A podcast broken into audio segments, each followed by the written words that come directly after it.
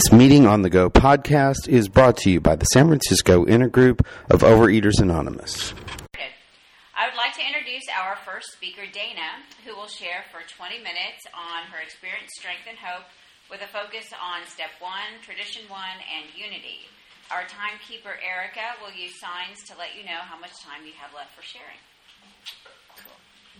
Hi, my name's ooh, my name's Dana. I'm a compulsive overeater. That's loud. Uh, newcomers, welcome. This is a wonderful organization. Just glad you're here. If they're newcomers here, I had I wrote out what I thought I was going to say, but I had something happen. This. Okay, I'll bring it closer. Is that better? Okay. Well, I just follow directions here. um, I last year, a woman from Poland came to stay in Santa Rosa with her daughter, and came to meetings. So this morning I went online just to check my email, and lo and behold, just to let you know, we are not alone. I had a happy day of one. She's a little trouble with English. It was a happy day of one, and wishing me oneness today, and they're celebrating the Day of Unity. Now that's like nine hours before, so she's probably not still celebrating at this point. But just to spread that to you from Poland, that we are not alone. So, um, I said who I was. I, I'm not going to read much to you, but I'm going to read a little bit. I started uh, Introduction to the 12 Steps, page 9, Roman numerals. It says, In OA, we have no program of diets and exercise, no scales, no magic pills.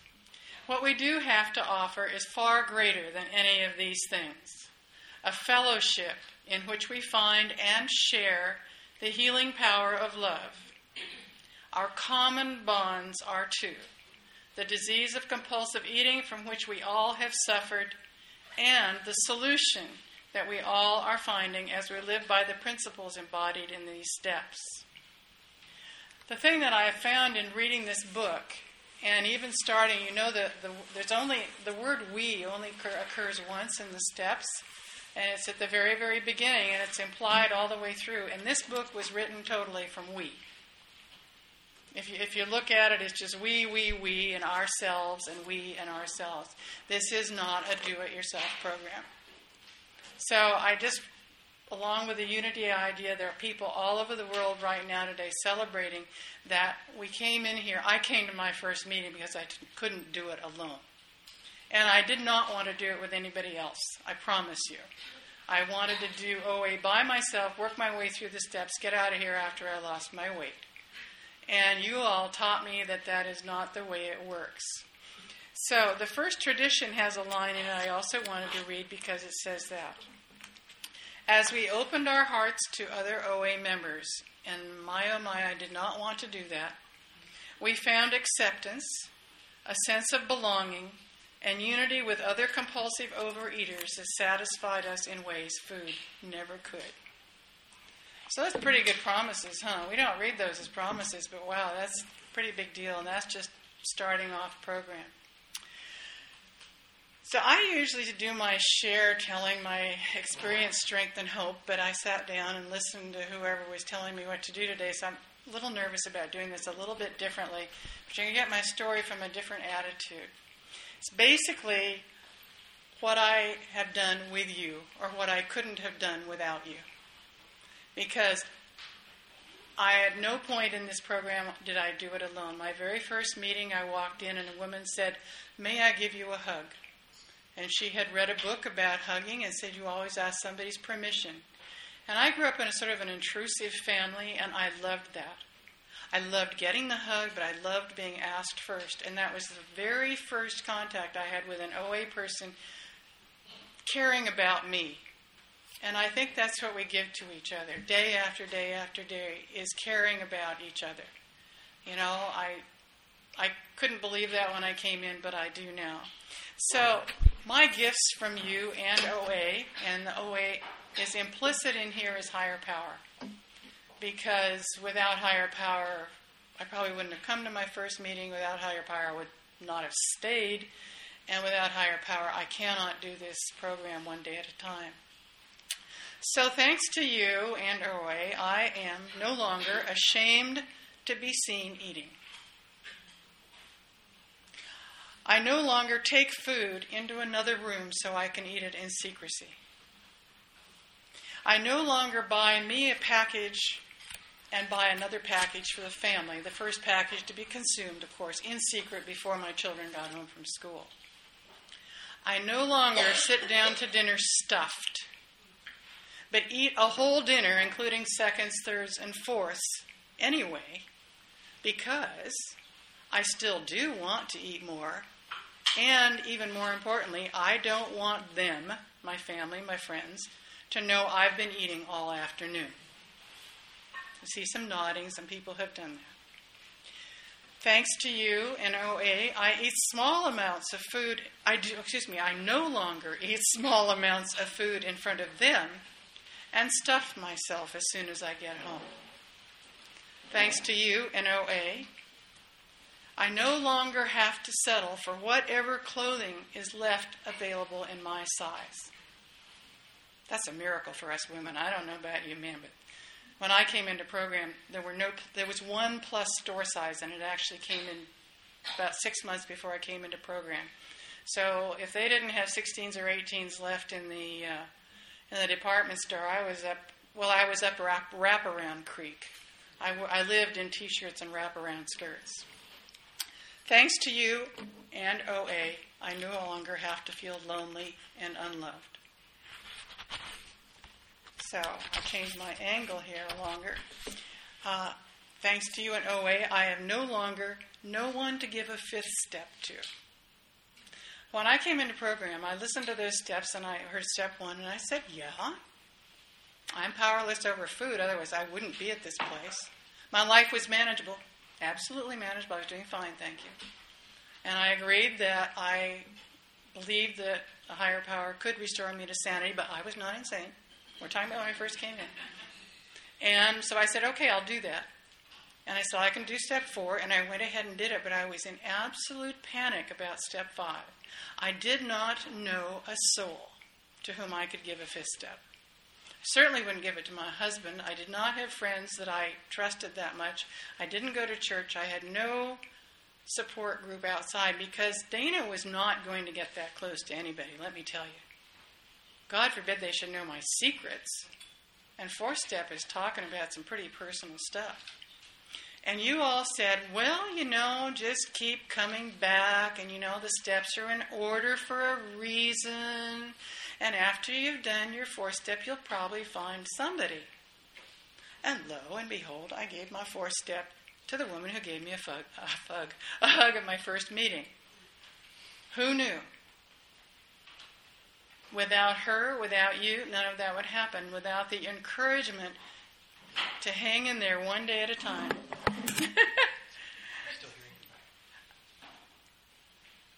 I, I, I probably would have left.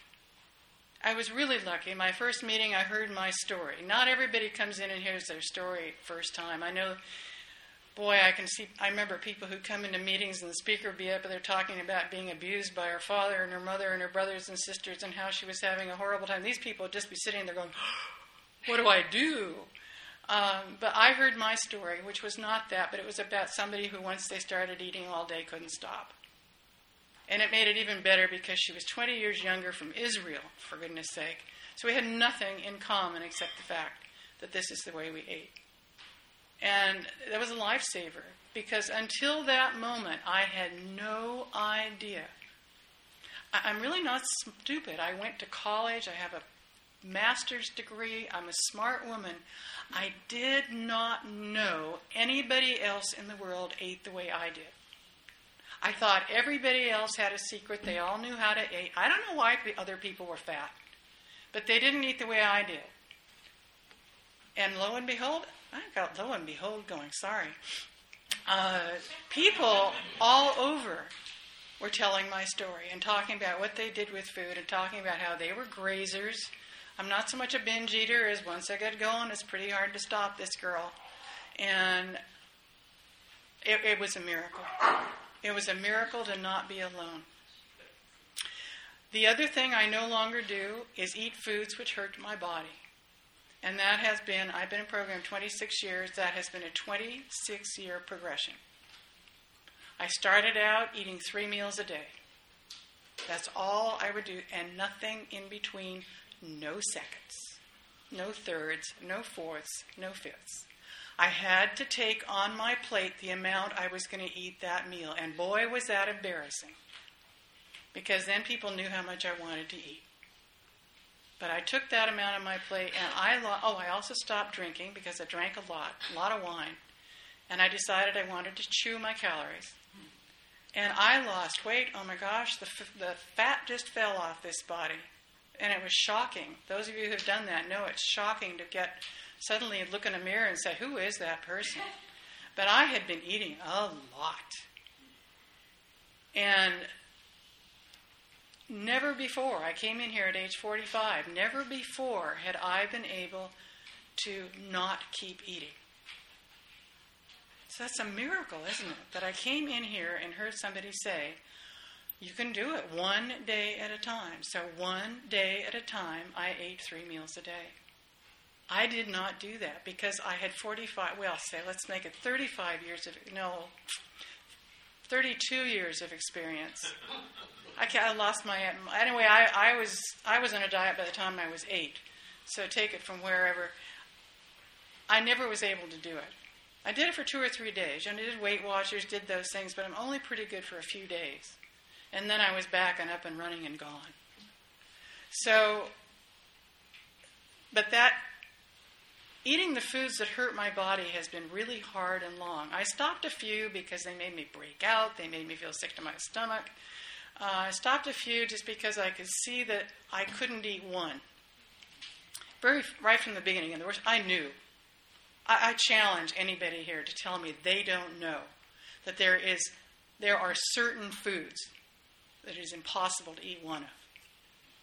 We all come in, we know, even though we say, "Well, I don't know what to do about my food." Oh, give me a break. We both, we all know. You know, I don't know about foods, but if it's ice cream or pastries or cookies or chips, I'm a fat and salt girl, but I love to have my, my dairy and my sugar along with it. So I knew which things had to stop. And then I got into the game of all the artificial sugars. Well, artificial sugars in this body do not go together. My body has a direct feedback to me of, please don't put that in me. But it took me about five years for me to get willing to say, okay, I'm game. Please, God, I don't eat any of that today. I don't drink any of that today. And that's not because it's a problem. It's not because it hurts, it does anything except it makes me feel bad. And you guys taught me that what was really important was for me to get well, for me to take care of myself, for me to become healthy. I also got older, and I want my waist to be under 35 inches, and I want my BMI to be under 25, and I want to be able to exercise, and I don't want to get old and wrinkled and tired and can't move around. So I, you know, I, I upped a few things in order to do that. Anyway, I don't eat those anymore, and I the latest progression, and it's only about six weeks old, January 6th, I wrote down a list. I had, a, I didn't know I was going to say this. Uh, one of my sponsees came up with the idea of alcoholic foods. And I listened to her and listened to her for a couple of years, and I thought, I don't need to do that. Well, for some reason on January 6th, I thought, I really need to get this one down cold. And I wrote a list. Categories, well, for me, it's sugar, all flours, and then there's a lot of specifics. Oh, just a lot of specific things. Bacon. Oh, my heart breaks. Bacon. you all know, you know, there's those feels like, no, don't take that one away. But I wrote the thing down and I said, it's an alcoholic food. It's the same as alcohol to an alcoholic. If I eat it, I have done what a drunk does if they take a drink. That is really, really nasty thinking, but it's the only way to talk to this disease in my head. Is the only way to talk to this disease in my head is for me to say that, and then I say these horrible words Please, God, I want you to relieve me of this. Be careful what you pray for. That's why it takes a while to write them down, right? Because, oh my gosh January 6th, I haven't had those things. I accidentally had some dairy the other day. Oh, my body told me, this is why you don't have that. I wasn't thinking. Risotto's got dairy in it. It was rice. I just, you know, it's a disease. The mind goes blank, and I forget why I don't do it. But it's written down now. There's something about writing it down. I know the page. I dog eared it so I can find it. It's there. It isn't going to go away. I can't forget about it. So, because of you and OA, and it's together we can do what we could never do alone. We say that over and over again. I have three meals a day with life in between. I learned that expression from you all. I didn't know that expression before OA, and I really like it. Food is not my point of living every day. I write down my food. I even got a new little app on my iPhone and I put it in there. I now know my calories. I put down my exercise, which is a novelty too, exercise. I have lost and kept off 50 pounds for 26 years. Uh, can you believe that? I mean, diets used to last five, five days. One diet lasted a month. Saw my backbone and got pregnant. I have clothes in my closet which fit me now fit me last year. These jeans are a couple of years old, I think, as is the sweater. Always amazes me when winter comes around and I put something on and it still fits because my mind says, Man, I'm so fat. Nothing's going to fit. Really thank God for jeans, huh? You know, I put the jeans on, they fit. Oh, I'm doing okay. No matter what the scale says. And when I am with friends, because of you in OA, when I am with friends, it's about relationship and not about food. And maybe that's one of the biggest miracles of all. Because in my in the heat of my disease, I was more concerned about what the hostess was going to serve, whether I would like it, how I could get enough of it, and also for me, whether they were going to have good wine. I, I needed that. So one of my first challenges in OA was to go to a birthday buffet. And luckily there was somebody in OA who told me, gave me an idea of how to work with it, and it worked. She said, take an hour, and that you can eat the things that are being passed around, and then that's over. I said, but I have to have cake. I was eating cake then. She said, okay, when the cake comes out, you can have a small piece of cake, and then it's over. So I said, God, you know, I'm willing to do this. And it worked. It worked perfectly. I didn't overeat. I now go to a buffet. I scan a buffet before I walk down it. I take my salad first. I go back. I get my abstinent plate of food, which for me is a, a starch. Excuse me, it's so wild. My, my starch is brown rice. That's about the only one I eat. Brown rice, a veggie, and four ounces of meat.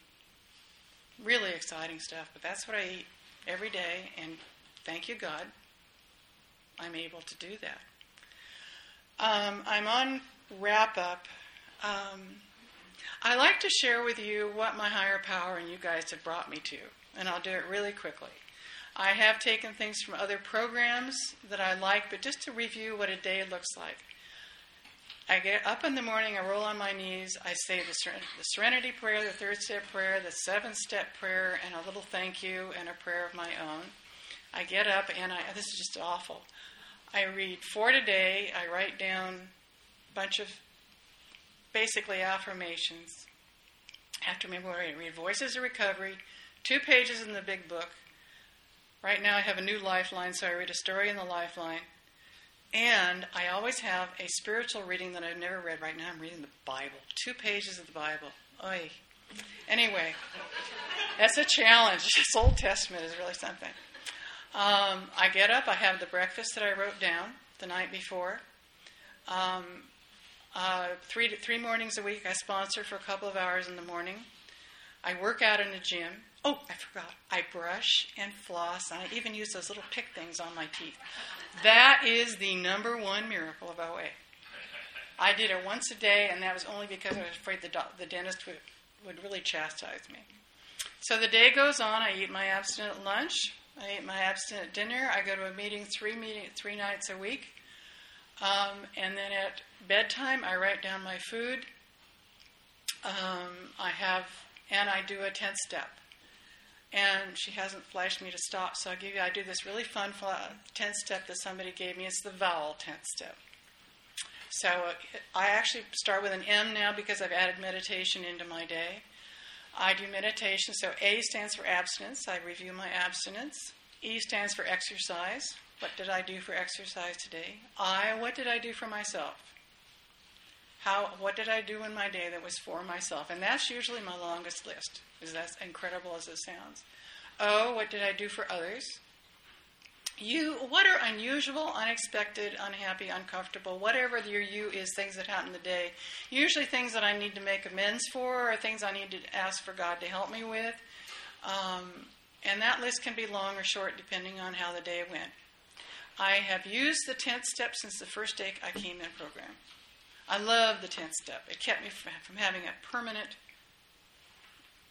four step lined up. Thank you. Um, A E I O U. Y is a Yahoo, and G is a list of gratitudes.